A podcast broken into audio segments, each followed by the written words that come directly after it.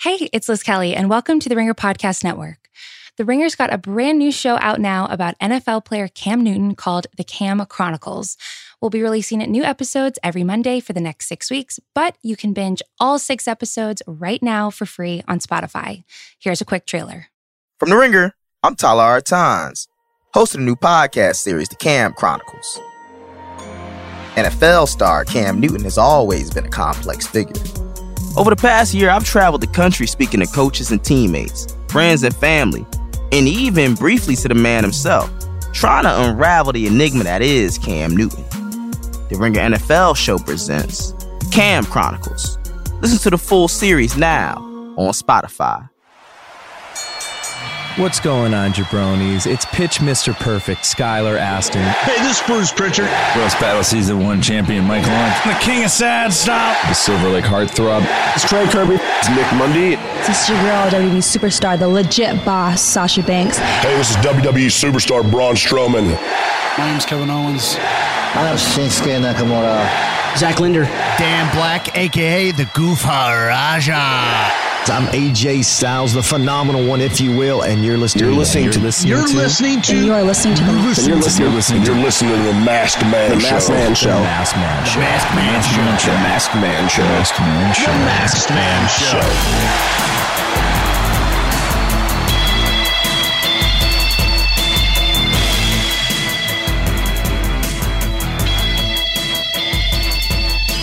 Welcome to the Masked Man Show. I'm your host, David Shoemaker, and guess who's back? Kaz. I'm back. Kazeem, how you doing, Kaz? Hey, feeling good, Dave. I feel like you know we had so much fun last week. I figured we do it again. Uh, it's good to get these wrestling musings off again. It feels good. It does feel good. It feels good. It feels good. Like after a long time of like of trying to figure out what I was talking about, I finally figure out. I finally figured. Last week felt like we know what we were talking about. So uh, anyway, Right. we got a lot of stuff to talk about this week. This Sunday is WWE Extreme Rules, or AKA the horror show at Extreme Rules. Um, Dun, dun, we will we'll, we'll we'll close out the show with our uh, rundown and picks and everything on that front. Um, and we got Fight for the Fallen tonight. We're recording this on Wednesday. We're gonna figure out if we're gonna keep recording on Wednesdays, but we'll we'll we'll, we'll make that decision soon.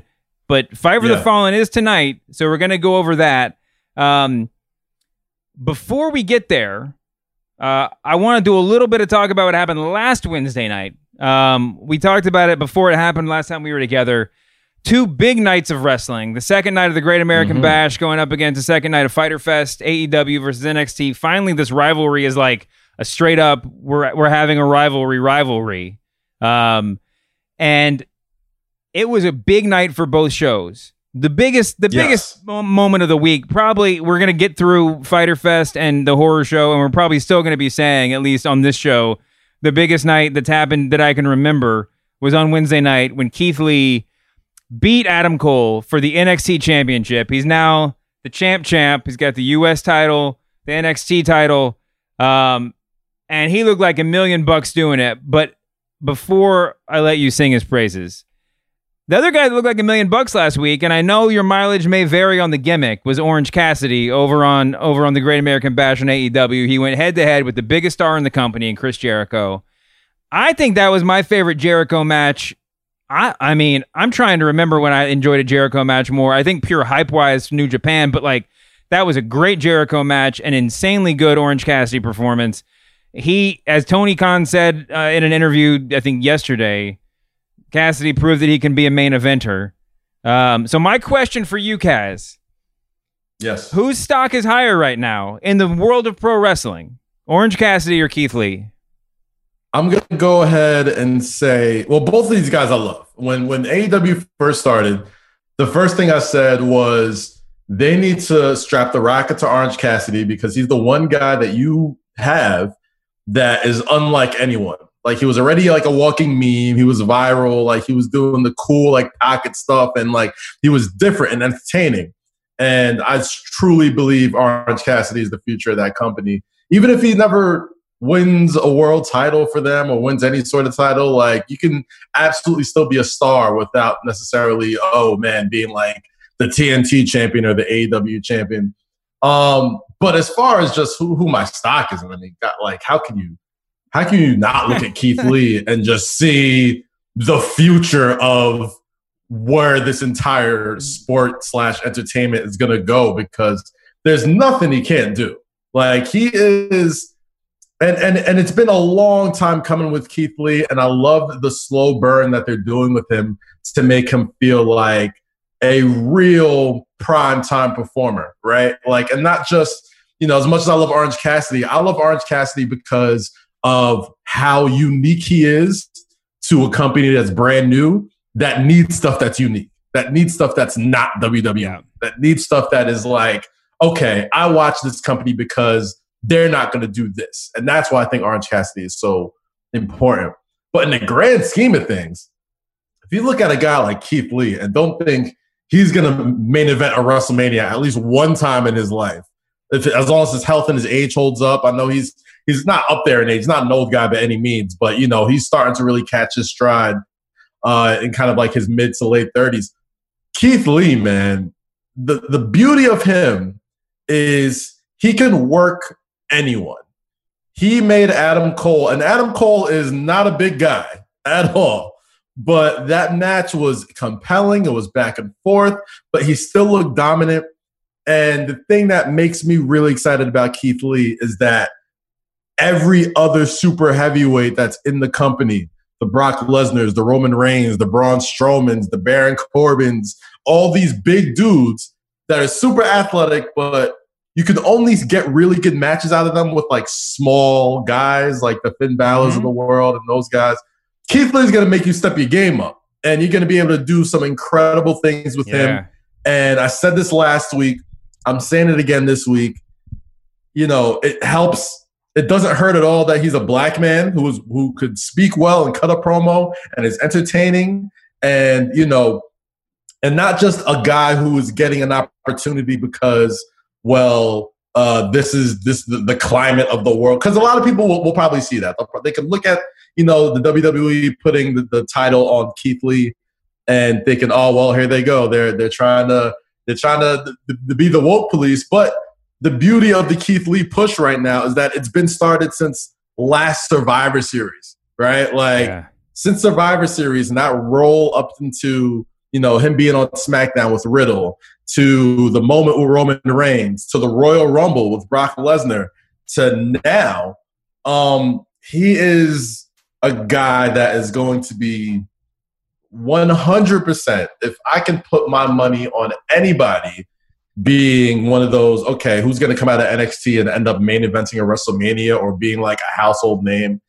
it's him. Yep. He's got it. He's it. Whatever it is, he has it. I think that you mentioned you mentioned his age. I think there's some anti Keith Lee force on the internet right now who's secretly trying to do oppo dumps by releasing. I saw that the picture of him when he signed to NXT was going around the internet this week when he had like a different yeah. beard and gray hair. Like he, he hadn't he hadn't dyed his hair in a minute. I think somebody's I think I think like somebody's in the back just like trying to steal his push. Um, but yeah. yeah, he's not a young guy, but they but he's a but he's like I think that the age works for him. I mean, it doesn't even matter, but in so much it does, it works for him in the way what you were talking about, the slow burn of everything. Because right. you look at Keith Lee, especially compared to some of the other dudes in NXT, and you would think in WWE they might just push him as a monster, right? That he's like that he that his right. size is the gimmick almost, you know, and even the right. athletic ability is part is the gimmick.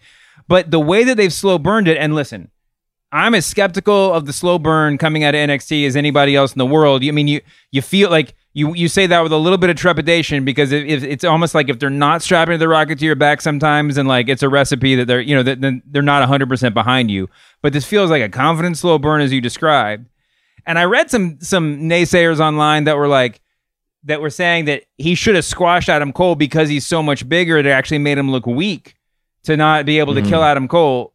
And you know, Adam Cole, it's a whole different. Adam Cole size is a whole nother a whole nother discussion. But I I actually like the fact that they're building him slowly and methodically as a worker right i mean he's not right. just it's not just the look it's not just the gimmick it's not just the god-given gifts it's this guy's a pro wrestler and he's going to take the narrative arc or whatever that we're used to seeing for over the years for all these guys. I don't even know, by the way, over the years who the historical comp is for him. I mean, I just don't know. There is none. I mean, he's he's truly he's truly limitless. I mean, like if uh, the closest you can really come up with, and I would just say athletically, like maybe like Big Van Vader, but There's like a little bit of Vader. Vader was this monster heel who can work, but I mean he Keith Lee just takes things to a whole nother level, you know, like just as far as his, his ability to to work with anybody, any size, um, to be able to come off the top rope. His ability, like he's just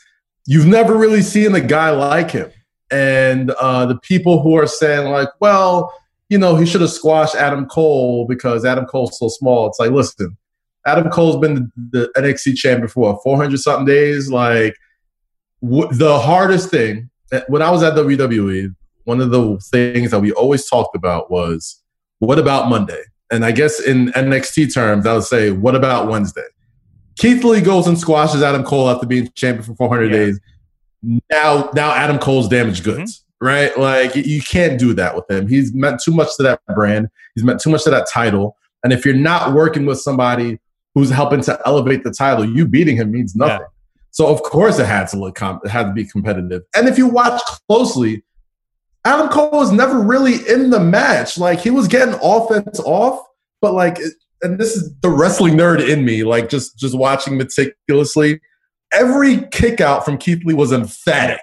Like it was like every time he kicked out, Adam Cole would pop up, look at the referee like, what? Like he would hit him with the last shot, shocked at his face. He hit him with the Panama Sunrise, push him off. Like he was looking competitive, but like Adam Cole was never really in the match. It was like it was just it was, it was almost like it was one of those fighting spirit matches where you take as much confidence, or you take as much punishment as you can take, just to like I guess test your own abilities, whatever. And that's the kind of story I was seeing between Keith Lee and Adam Cole. Like, granted, yes, it was 30 minutes and it went long and it was the main event, and you know it wasn't your typical Goldberg slash Brock Lesnar squash, but Keith Lee still looked extremely dominant, even though it was a competitive. I'm glad that you said Goldberg, Brock Lesnar, because those are two good comps. It's and, and also I thought of Goldberg as soon as you said what about Monday, because even though he had a big, he was a big player in the Monday Night Wars. That was the he was the opposite of what about Monday booking, right? I mean,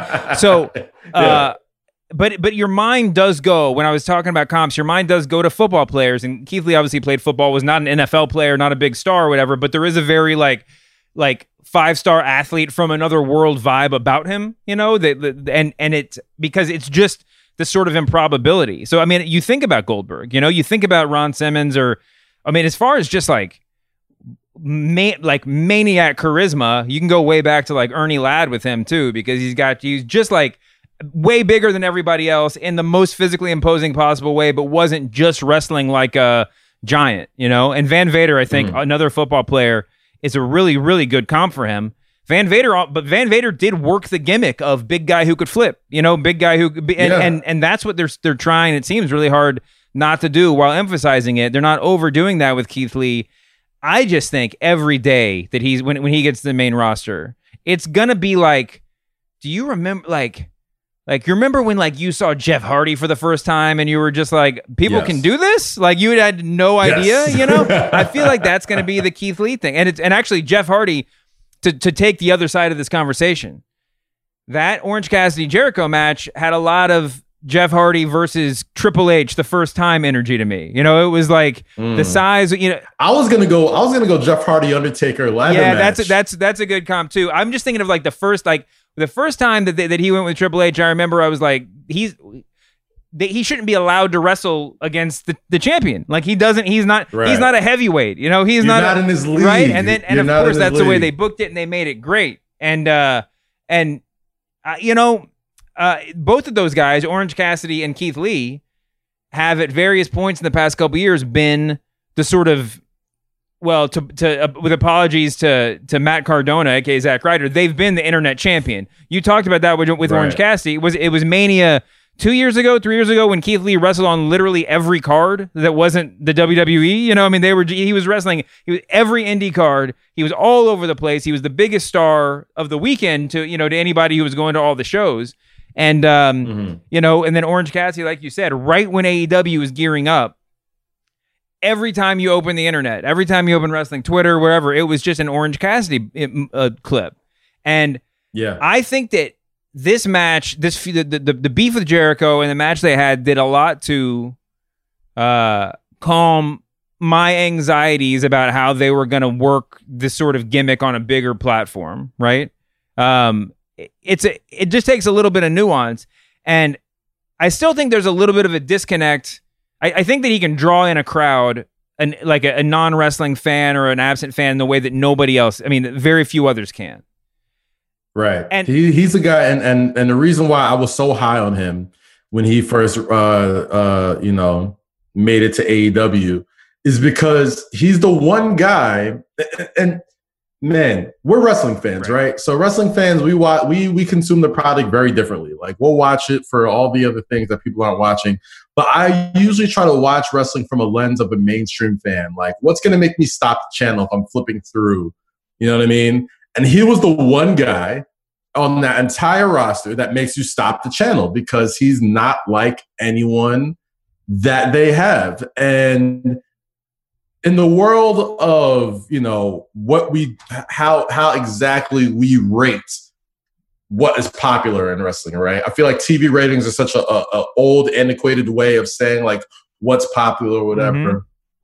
now we're at the time of social media twitter memes gifs uh twitter clips instagram clips all that type of stuff orange cassidy checks every single box yeah. on that and, you know, just like you said, I remember that WrestleMania where Keith Lee was the darling of the indies. Like he he wrestled everywhere. He wrestled everybody. Mm-hmm. He wrestled every style. And just now, I would think like in the past year, I think in New York or or, or when WrestleMania was in New York, Orange Cassidy kind of had that same yep. that same deal. Like he was the guy. And it's hard to make new stars man. Like it's really hard to make new stars in, in wrestling, and people will look at certain cards and be like, "Oh my god, we're." I, I saw some meme going around. It's like, "Oh my god, I'm looking at Drew McIntyre and Dolph Ziggler and Jeff Hardy and Shane. What year is it? 2009? Ha ha ha. It's hard to make new stars, yeah. man. So when it comes to a guy like Orange Cassidy, you gotta you, you can't give him the keys right away. And there's ways to kind of get people warmed up to him without giving them the keys right away. So when that moment does happen, when it's right, when it's perfect, it's it's you you don't go backwards. Like I said, what about Monday? Mm-hmm. You know what I mean? Like you got to have a way to keep telling the story about Orange Cassidy and Jericho and looking competitive and looking like, oh wow, there's always a moment in the match or after the match. Like with, with the Triple H Jeff Hardy match, uh, I think there was, uh, you know, that little moment where Triple H kind of looked at Jeff Hardy like, holy shit. And there was the moment with The Undertaker after the ladder match where, like, even though he was a heel, he looked at him, shook his hand, and said, yo, you're a crazy son of a bitch. And I feel like Jericho kind of had that same moment. And those are, those are rare moments where both people get over at the same time. And I feel like with Orange Cassidy, they need to continue to they're, they're really building up their mid card. I think AEW was very top heavy when it 1st mm-hmm. started, but now their mid card is extremely solid. You got your Brian Cages, you got your your, your Cassidy, you got uh, uh, you know even the tag team division and the stories that's being told over there. It's very very solid. You need to make sure Orange Cassidy is leading that mid card. Yeah. He needs to be your, your kind of like workhorse, that person that even if he never sniffs a title, like Jeff Hardy was one of the most popular wrestlers in the game didn't s- smell a world title until what 10 12 years in 13 years yeah. in wwe a long time but he was still ridiculously popular and incredibly important to that entire show and to that entire brand i feel like orange cassidy kind of has to play that same position for aew and yeah. kind of be their their uh their their sixth man, their guy yeah. off the bench. You, you know? don't want to go over the top with the you know with, with, these sort of pronouncements, but it's true. I mean, if you're a trailblazer, and even though you know you can say a trailblazer on national television in a major wrestling organization, it takes a while for like you know the actual belt to catch up to what you're doing, right? Because they mm. can put you in the main event, but that doesn't mean they're ready to have you lead the company. But they're we're on the path with Orange Cassidy, and I think that right. I think that all you need to know is if you're an orange, if you're not an Orange Cassidy believer, all you need to know is we're having this conversation, right? I mean, that like they're, yeah. they're like, and Jeff Hardy did seem implausible a million years ago. There's so many people. I mean, half the guys that are in, I mean, half the guys that are in AEW are there because they were implausible. and They were not plausible WWE hires five years ago, right? I mean, and and and they're Mm. and they're all compelling dudes. We, the, the people who are running the company now, I mean, on, on WWE, half of them were implausible WWE hires, right? I mean, Kevin Owens. We were just talking before we came on. Kevin Owens is apparently is the only dude who has the the the the the pull to get Vince McMahon to enforce social distancing guidelines. How how crazy? How like tell that to like yourself six or seven years ago. Yeah, Like Kevin Steen is going to be the guy. And, and listen, you can say whatever you want about like you know Vince just likes body guys, but Kevin Steen was six inches too short to be who the, to be who he's playing right now five years ago. You know, and he's Mhm. not. He's he. I mean, he looks a lot better now. He's he's got the, but he, he always had the character, but he always had a little bit of the vibe. When you would go see li- like go see ROH run the Manhattan Center, like whatever, it had a little bit of the vibe of a guy who was like playing a pro wrestler. Not that he what didn't have the skills, but like he just wasn't what I was used to seeing on TV. He's transcended that. He's changed the definition of what a pro wrestler is, you know, and he's the best. Yeah. And and part of what his part of his swag, part of his pull comes from the fact that of everybody who could ask for a release right now, he's the only guy who would 100% be like a CM Punk level top star on AEW for the rest of his life if he wanted to be that, right? I mean, there's not there was no there there he would not be you know he would not be working the indies if he didn't want to and like trying to find a place in the wrestling world. He would not be entertaining a tna offer. He would be the biggest star outside of wwe or in the top five right? So i mean he he's he he's one of these guys that's transcended that, that has changed the definition.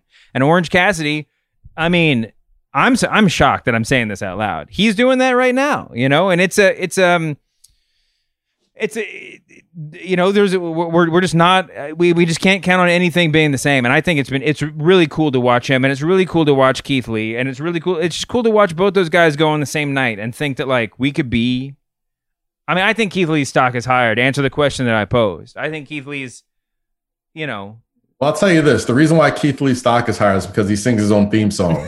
very underrated, t- a very underrated trait.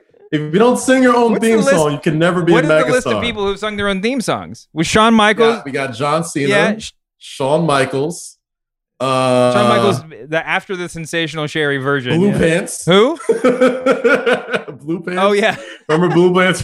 um, I guess I guess Blue Ro- Pants was over like shit yeah, at one point. Road Road Dog Uh, kind of. Road Dog, ju- yeah, there you go. My gosh, Oh my, thank you, Jim. there's a lot. Yeah, if you Is that Hillbilly Jim? Another he one. sing the oh oh oh JYD Junkyard Oh, oh, Dog oh, did grab. Junkyard Dog did grab them cakes when that was after another one when they did Grab the them cakes. Oh, um can't say that in this climate. um that's true that's true uh it was a, it was a banger though the um It was a banger, one thousand percent a banger. But John Cena got two, John Cena got two bangers under his uh, under his belt. That's rare, Um, rare, rare. the uh I don't think that they ever let uh Koko B. Ware use Pile Driver as his entrance music, but that was that's a that was a hell of a performance by him. um anyway, anyway, we're talking I mean I, I think we've decided uh the, the winner of the stock watch. And oh, and sorry. And if you if you if you believe uh the urban legend, the Big Show sang his own theme songs. oh my gosh. Uh so yeah, I mean, th- there's two guys It's been really fun to watch, and it's actually, you know, it was a, it was a let's we'll segue right now to Fight for the Fallen. Main event is obviously going to be Brian Cage versus Jon Moxley, and only by sheer COVID related circumstance was that not the main event of the Great American Bash. But I think it really ends up being a huge win for Orange Cassidy and for Chris Jericho. You said you said Yeah. they you said they Um, both I- came out on they both looked good at the end of that match. The win, I mean, obviously Chris Jericho got the win. I feel like Chris Jericho's like body transformation, his new finisher, whatever. It's been a little bit. I think people have been a little bit back and forth on all of that. I feel like that was all validated by the elbow at the end of that match because it was like finally, it like it, it, it all made a sort of certain sense, a, certain sort of sense that he that that Mhm. body that move was made to destroy little twerps like Orange Cassidy, and he got it off at the last second that he could. I'm, I'm talking totally in kayfabe right now, and he got it off totally Yeah. when he could. But then when he fin- when he made the pin, he comes up with a face redder than Brock Lesnar ever is, and that was that was Orange Cassidy's win right there, right? I mean, he made Yeah. he, he just took the wind out of Jericho. But anyway, on to the on to uh, fight for the fallen. Our main event is is Moxley Cage. So let's just talk about that up front because it was supposed to be Bash. Um, I don't know, man. You talked about uh, Cage as being, you know, a, a top upper mid Carter, and sure, he's not a, a, a, full headliner yet. But and I actually questioned his allegiance with Taz early on, and not so much his allegiance with Taz, but the fact that they that was like the third guy in a row they debuted with like an old wrestler as a talker, or they kept on you know putting him with old wrestlers, and I get the name recognition thing, but I wasn't quite sure. But man, Taz has been so Taz is Taz is like the Paul Heyman of AEW right now. He's so fantastic, oh, yep. and I don't know, man. Brian Cage is just he's all he's he's he's just what he needs to be. Like he's he's really firing on all on, on all cylinders right now. I'll tell you this. I'm I feel like what AEW is doing right now is really undermining a lot of their big signings by throwing them right into world title matches and having them losing, right? Like or or big matches and having them losing. They had Lance, they built mm-hmm. Lance Archer up for weeks. They had him come out with Jake the Snake Roberts and had this big moment, and then you know loses to Cody. They built up Brodie Lee for weeks as being you know the the you know, the exalted one and all this stuff. And Brodie Lee is a monster and great talker and everything. And then he doesn't go over. What does it say if, you know, AEW keeps bringing in these big names just to have them, you know, come up short in these big moments? You know what I mean? Like, I feel like a guy like Brian Cage, especially the way Taz has been holding down the mic and, and being able to talk with people and bringing in the FTW belt, like, and honestly, just on the, on the, on the aesthetically on, on, an aesthetics level, I don't see why you don't have Brian Cage go over Moxley and win the world title. I, I doubt they do it. Um, I he's, I want to see it. And as much as I love Moxley and loved his previous work uh, everywhere he's been, I for me personally, it's just not clicking with him as the world champ. And granted, he's got he's had to go through things that no world champs had to go through. Literally, as he won that revolution, that was like one of the last live shows they had with yeah. fans. And then you know he's had to he was the champion at the start of the pandemic. Then he's had to deal with COVID. Then you know he, he wasn't even on TV for a number of weeks because he couldn't travel. Like a lot of things that's gone on during Moxley's championship reign hasn't necessarily been his fault but at the same time, I don't really think it's clicking with him as the world champ right now. Not the way it clicked with Jericho. Obviously, completely different circumstances. I think right now, AEW has a great opportunity, especially with with them being in the midst of a real war right now. Like they're they're not they're not maintaining the, the the complete stronghold on the ratings that they once had once they first started. I don't, I wouldn't be surprised if they pulled the trigger on Brian Cage and Taz right now. I would not be hmm. surprised at all. And I feel like not even just as a oh my god let's let's pop a rating. Like I, I honestly think it's the smart thing to do, even storyline wise. If you're if you're if you're talking up the fact that like this guy's really been home and couldn't really do anything and had to quarantine because of COVID, and you're, you're using it in the show and talking about it in the story, yet this monster who's just been rolling through people every single yeah. week you know what I mean? And you still lose to this guy? Like you kayfabe hat on, like just looking straight up. You shouldn't lose to this guy. You should you should mop the floor with Jon Moxley, and you should be the AEW World Champion. So I'm really interested in seeing what they do with this match because that'll be the third dude in a row that they bring in that's brand new, that has a lot of hype, that gets thrown into a world title match, and nothing happens. Yeah. I'm with you on that. I agree with everything that you say, except that my only counter argument is that the FTW belt exists. So like, there's no reason right. to introduce that belt now, unless he's gonna use he's gonna be like feuding with somebody else over that belt in two weeks, right? I mean, it, mm-hmm. it seemed like, and maybe it did feel like a little bit in the moment that they shotgunned the FTW belt because Moxley couldn't show up, right? That like whatever they had mm-hmm. planned that that turned into the like maybe they were gonna do the FTW belt after the Moxley match, after the loss or whatever and they had to do that just to right. give you know have something people to, to give people to talk about. But smells like something Shmazzy's going to end up end that I, match, I, right? Just, I find it hard to imagine that he's going to walk out with two belts when one of the belts was made up two weeks ago. Like it, it's it does. There's just this disconnect. I don't really get it. It does feel a little bit schmazzy. I don't disagree. Well, that FTW belt looks way better than that TNT yeah, belt. True. I'll tell you that true. much. Um, I love what Brian Cage has been doing, man. There's a lot of like like he's not you know going to be one of the top work rate guys in the company, but like he can hang, and I and I his look is so great. I mean, there's obviously a long a long and story history of like the most like the bodiest body guy in the non WWF company. You know, I mean, like Mike Bennett kind of had that job when before he got before he got yeah. called up. It's sort of the Mike Awesome uh, ECW gig, you know, where he's just like, like I look like I should be on another show, and that's why you're gonna hate me. Um, mm-hmm. but yeah, I mean, I don't know. I, I, I don't think I don't think there's any. I wouldn't have any problem with them giving Cage the belt. And even if they were, you know, maybe. I mean, I, I don't think. I mean, just just for the just for the opportunity to keep their competition honest. Mm-hmm. You know what I mean? Like you, you you can't just keep bringing in these new guys and keep telling me, oh my god, they're the next big thing. Oh my god, this guy's so awesome. And anytime you put them in a big match, they they come up short. Yeah. That you can't keep doing that. Like after a while, you got to pull the trigger on one of these dudes, or else anytime you bring somebody in new, I'm just gonna be like, oh well, here comes another guy that Cody or Moxley or Jericho is gonna well, run right over. Yeah, it's true. Uh, I mean, I I, I definitely I definitely hear that part. I don't know. I think that I think that um, what you were saying about Moxley is true too. You know, he's been put in a weird position, and I do think that Moxley has a has a has a charisma ceiling that nobody else has in that company, or at least a, a crowd yeah. reaction ceiling and he doesn't have a crowd, yeah. right? So maybe I mean, there's yeah. an argument you take the belt off of him just so the chase can can start back over in front of live crowds. You know, just to get just to get that Moxley wins the title pop when there's uh, you know crowds to appreciate it, or Moxley almost wins the title, mm-hmm. the sort of Dusty Rhodes thing. I mean, it's it could be.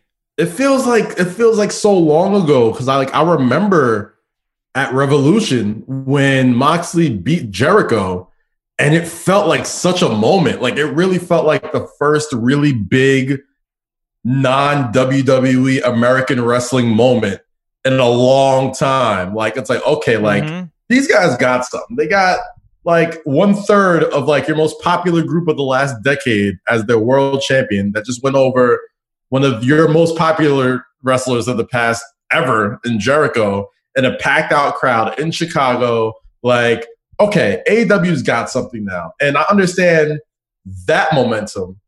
But now, like you said, there's a charisma ceiling with with with Moxley. There's not he's he's the fighter's fighter. He's the guy, he's the scrappy guy, he's the guy who'll do anything to win. He's he's that dude.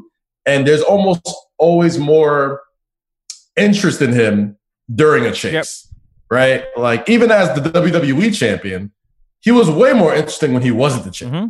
right? like it was awesome seeing him win the like the, the crescendo of, of of Moxley's WWE run to me personally, outside of like his uh, feud with, with with with Seth, was him cashing in on Seth and becoming yeah. champ. Like that was the big holy shit. They really they're really gonna go with this guy. This is great. Mm-hmm. But like since then, there wasn't really much. And I, feel like he's been put in such awkward positions that were not really his fault yeah. Like even as the WWE champion, it's like okay, you're the WWE champion, but you're on SmackDown, and okay, you're the AEW World Champion, but there's a pandemic, and you can't really get over or, or do what you're. We all know for you to do. Like you are a you are a heat magnet yeah. as soon as you walk out in the crowd. It's People true. Go nuts for you, and that is that is what some people just don't have that that magnetism that he has as a professional wrestler. Yeah. And when you kind of take that away from him, it's, it's almost unfair. Like, you know, and it, it, granted, it's been really difficult for a lot of professional wrestlers in this time, but I feel like nobody's had it more difficult than him, especially being called to carry a company. And now, like, ratings aren't doing that great, and you can't be on the show because of Corona and all. It's it's been a rough go for him. So I mean, wouldn't be surprised if, if, if tonight's the night that they do it. well, it'll be interesting to see what they do. I mean, and and and also it's just you know it's about booking during COVID. You know, like how much, how what kind of decisions are you going to make? I mean, how what kind of big? I mean, at this point, it seems like we don't know when the live crowds are coming back, so you can't really yeah. tread water anymore. I mean, you feel bad for Moxley, just like you feel bad for Drew McIntyre. They should almost have like a super class showdown between those two, and we're just like, we'll blame, we'll let one of you take the blame for coronavirus ratings, but the other one gets off scot free. I don't know who's gonna. Um, we put a, a syringe on a on a hook, and the first person that gets the syringe. Gets Don't put Moxley with another syringe. I think he'd be pissed off. So we got. Oh god! Oh, we got. Uh, uh, we all oh, so so all back to back to the rest of the fight for the fallen. We got the elite versus Jurassic Express. Given that's going to be fun. FTR versus the Lucha Brothers. Given that is probably going to be epic because every time the Lucha Brothers have a dream match, it seems like they fulfill your expectations. Um, there is my gosh, the tag team division in AEW is I I can't think of a better time for tag team wrestling than right now when what's going on in AEW. Maybe since like the Dudley era, the Dudley Edge and Christian, Jeff Hardy, Chris Benoit, Chris Jericho era where they were having like TLC Yeah. matches like once every six months. That was probably up there. But right now, like you just said, it, you got the Lucha Brothers, you got FTR, you got the Bucks, you got Omega Page, you got Private Party, you got the Jurassic Five, whatever the fuck they what do they call themselves? Jurassic Express, yeah. Jurassic Express, my fault. Um, just just an embarrassment of tag team riches with them. So yeah, man, like the Lucha Brothers, like right now, are probably my favorite tag team on the planet. Like those guys are just, uh, that that from last week, that eight man tag with uh, my Yeah. gosh, the Butcher and Blade, Lucha Yep. Brothers. If you haven't seen that match, my go and watch that match right now. There is a spot where Phoenix Jr. hits a Canadian destroyer off the rope into the crowd. The AP, it was nuts. The weirdest Nuts. Those thing. guys are on another it was, level. That right was now. insane. Absolutely, absolutely bonkers. Um, Mhm. yeah, the, I mean it's crazy. I mean, yeah, my mind goes to what the SmackDown six era of SmackDown when they had all those Yeah. all those dudes like just in the constant constant dance for the tag. But yeah, I mean this is there's nothing like this. There's nothing like this. And and FTR is the perfect exactly what they needed. Despite being great in the ring, I mean exactly the kind of thing they kind of needed in the division to to balance it out. That'll be ridiculous to watch, I'm sure. Um, Mhm. And then the other match that we were chatting about before we started was this Cody Rhodes uh, or Cody versus Sonny Kiss um, for the TNT Championship. This one's gotten a lot of attention online. Sonny Kiss has been getting a little bit of, or, or I guess I don't know how much has been directed at him. I assume a lot, but a lot of people have been. yeah. AEW has the supporters like nobody else in the world, but has some of the dumbest, loudest naysayers that you could bet on too. I mean, it's, um, you know, there was a lot of dumb noise made about Nyla Rose when she was when when AEW first Yeah. started. Um, yeah. obviously she's a trans transgender performer and uh, you know wrestling in the women's division obviously she is and there and and there are a lot of people who just had some shit to talk about it and thankfully people like Jericho and Cody have been very vocal about just kind of like shouting people just shutting people up uh Mhm.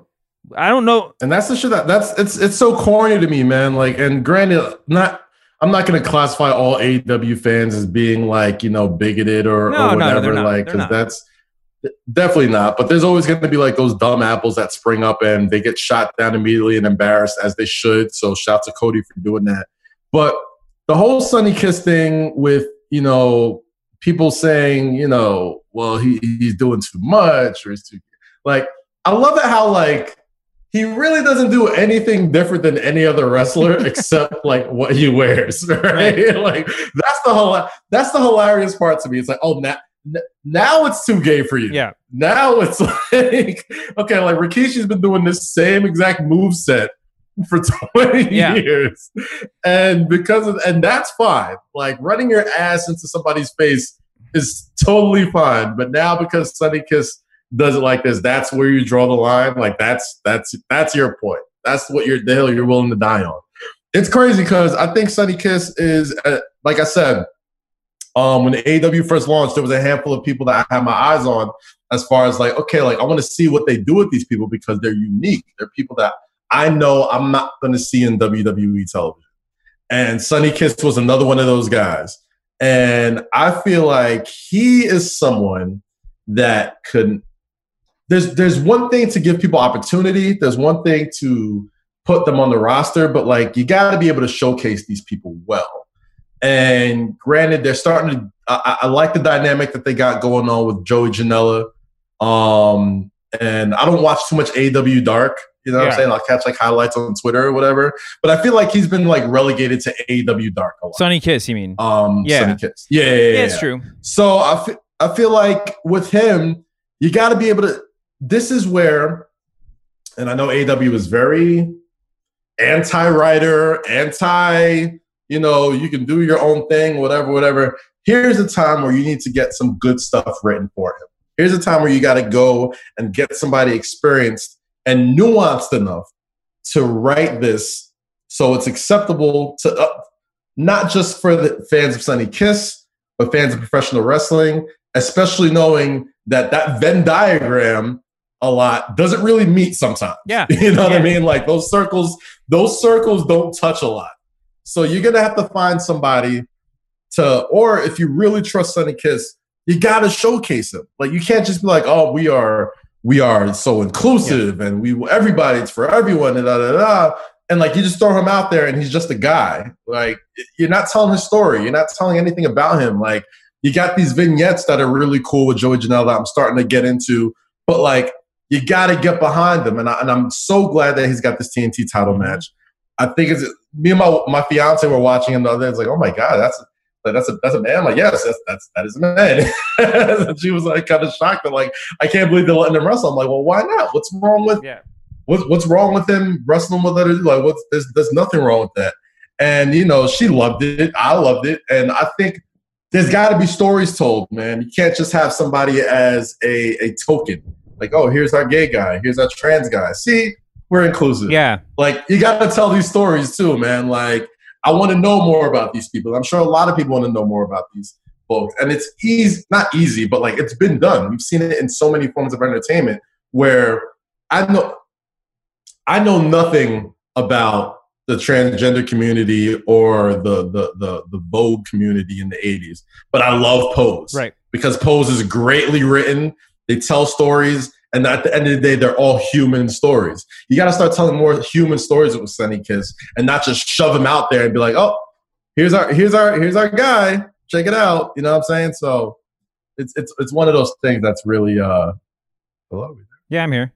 You, you lose it? Oh, my fault. Yeah, my fault. It's one of those things that I hope they they really get a handle on very soon, man. Yeah, I mean, I don't want to belabor the point too much because it's dumb, but like anybody that's like talking that has anything to say about Sonny Kiss. It's like it's like when people were really mad about gay marriage.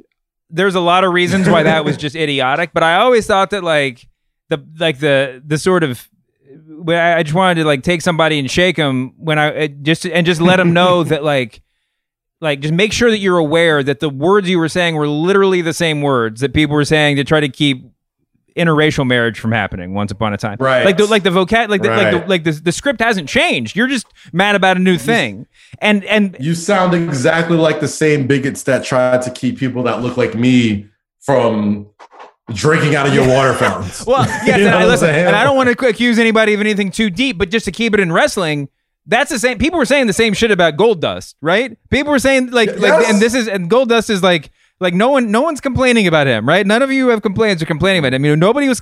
You think. You know, Gorgeous George is one of the most iconic wrestlers of all time, and we all embrace him as part of wrestling history. His whole gimmick was pissing people like you off, right? I mean, I'm Yes. and and Yes. and I mean, uh, and if if you want to take Gorgeous George, Adrian Adonis and Adrian Street were like literally about pissing people off. That was the entire thing, you know. And um, and even when you go back, I mean, there's a lot of gay. There's a lot of gay influence in wrestling, uh, of course. Even aside from the the, the like char- people were portraying gay characters, but like you know, you can go back and look at like uh what's his name who's the ba- the ballet uh ricky starr who wrestled at msg all the time who was a ballerina right? Or a ballerino i don't even know what you say but like he wasn't gay. Like there was no like character development there but he was doing Mm-hmm. the kind of gold dusty like it's, it's stuff that was akin to the to the Sonny Kiss ass at you. huh? Yeah he would he would just he would do stuff to his opponents that would make them just get really pissed off because they because they thought that he was like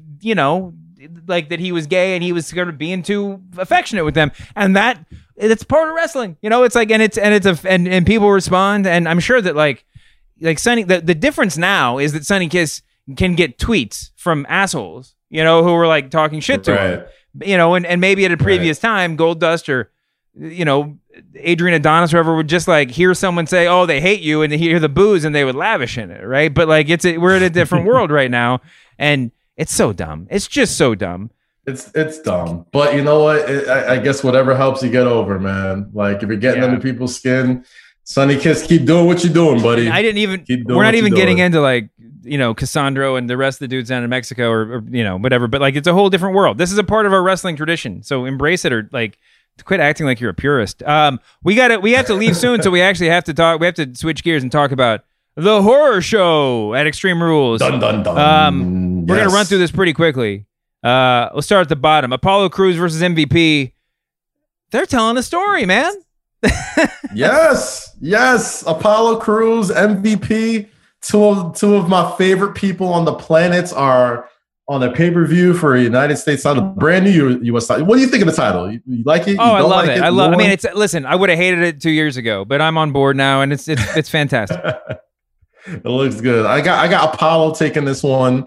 Um, I think MVP is doing a fantastic job in his uh, return to, to WWE television as, as a manager and, and a performer. So, uh, but I think it's Apollo's time to shine, man. So I yeah, do too, man. It, it'll be a nice crowning it's moment. A, this is a. I'm really enjoying this. This has been good. It'll be really cool if they get. I mean, I think there's a lot of stuff they can do messing around here too. I mean, I think that there's there's uh there, there's a MVP and Bobby Lashley. The stuff they're doing, uh, you know, with you know, you know, all over the show uh, has just right. been really, really fun. And I and and yeah, the, I, I, like the hurt business. I feel like the hurt business is gonna go. That's that's something that I feel like is gonna stick. Oh yeah, for sure.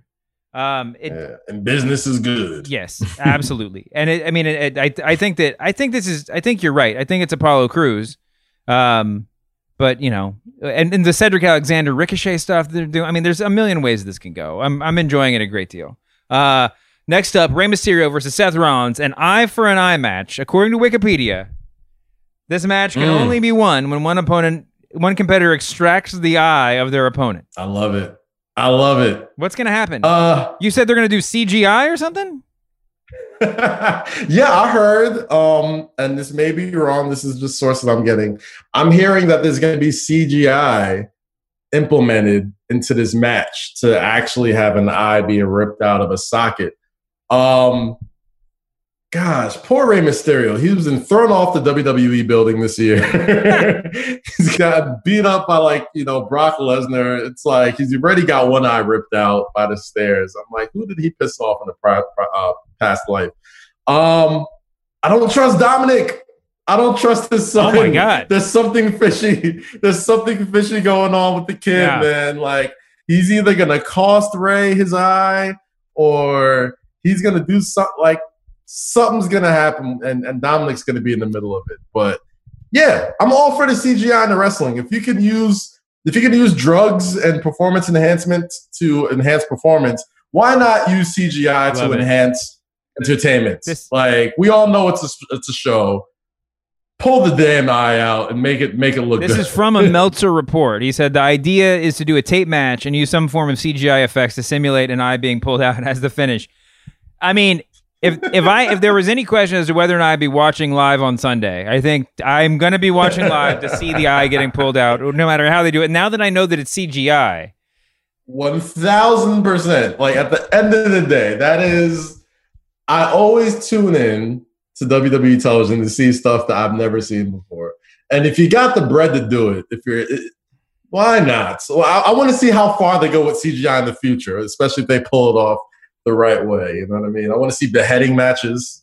I want to see all that. Oh my stuff. god! Well, another match. Oh, I, I'm I got Seth on that one too. I just feel like it, it feels like time for a, a big Seth win, and and but we'll see. Uh, the, but speaking about CGI, we got the Wyatt Swamp fight. That's also going to be a pre-tape. Braun Strowman versus Bray Wyatt.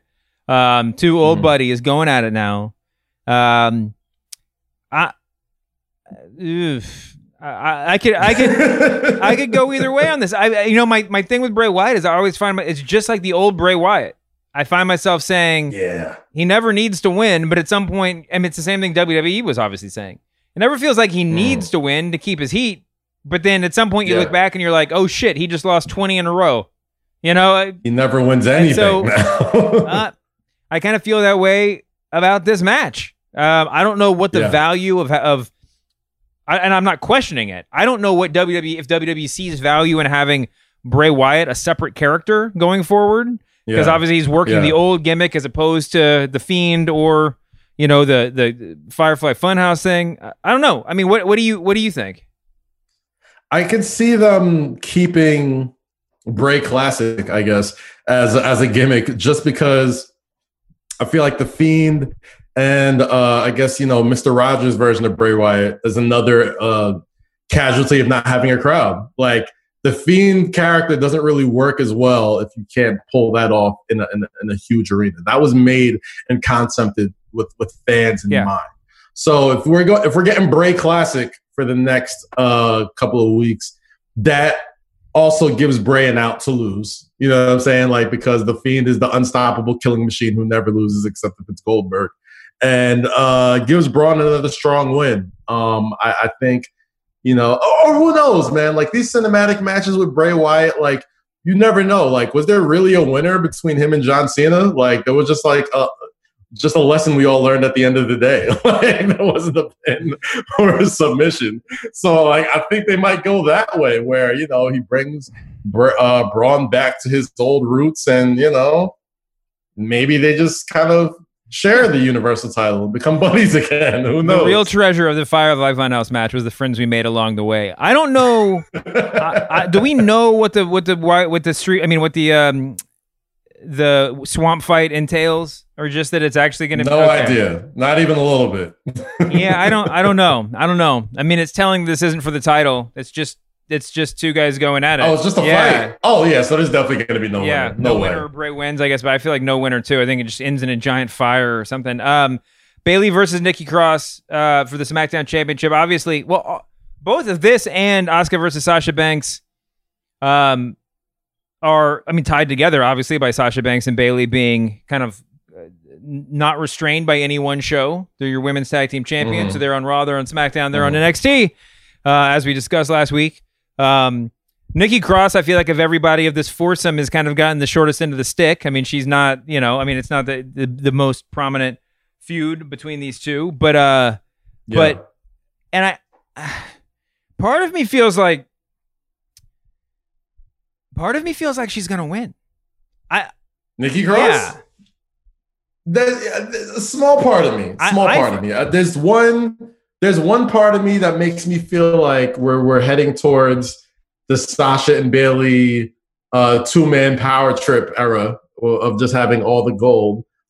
Another part of me in my galaxy brain is thinking, okay, Bayley loses, Sasha That's wins. Where I am, yes. And now, like Bayley's not as supportive as Sasha when Sasha's the one with the world title and Bayley's the one just kind of like holding on with their tag team. You know, and then maybe there's something that goes on there. Maybe.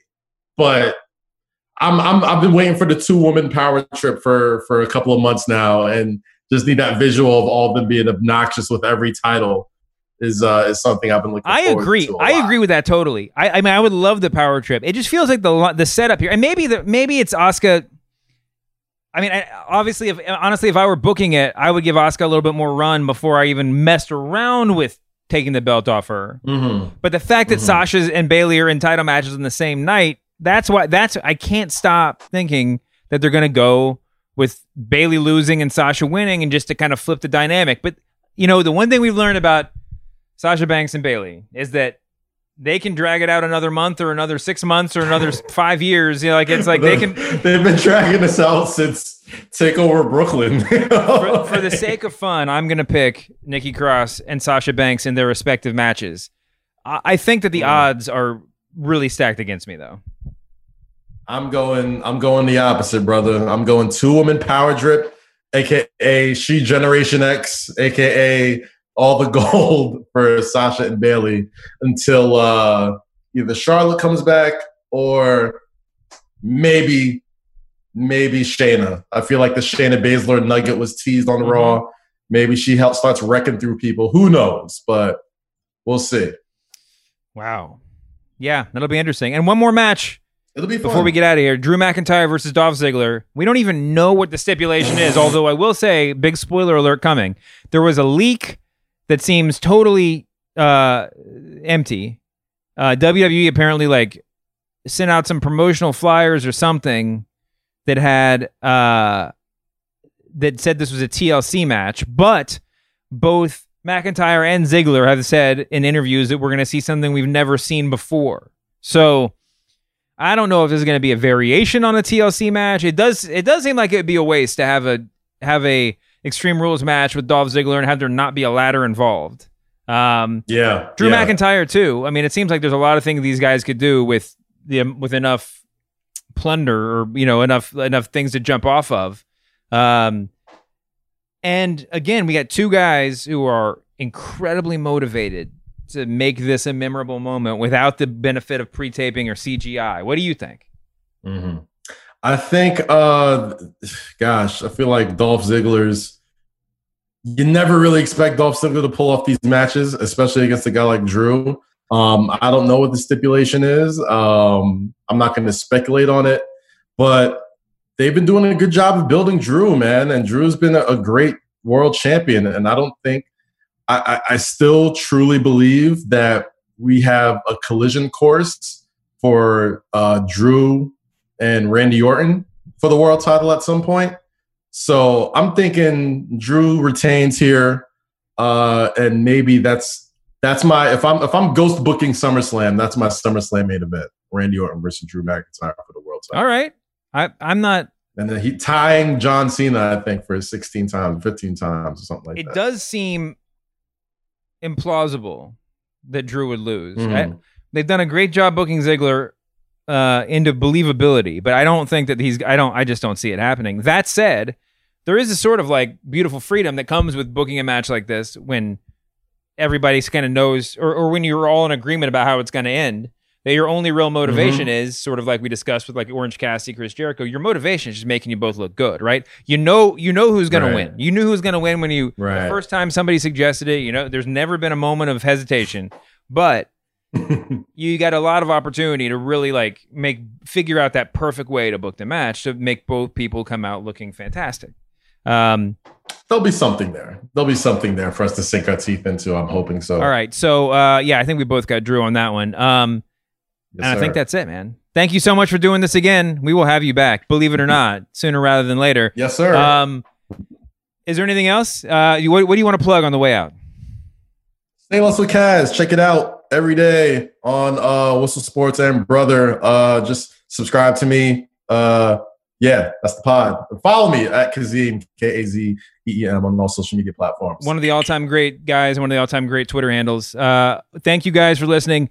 Apologies, as always, to Jon Moxley, although I can't wait to watch you wrestle in a few hours. We'll see you back here next week, Humanoids. Peace. We are desperately out of time. The tape machines are rolling. We'll see you next week on the Masked Man Show.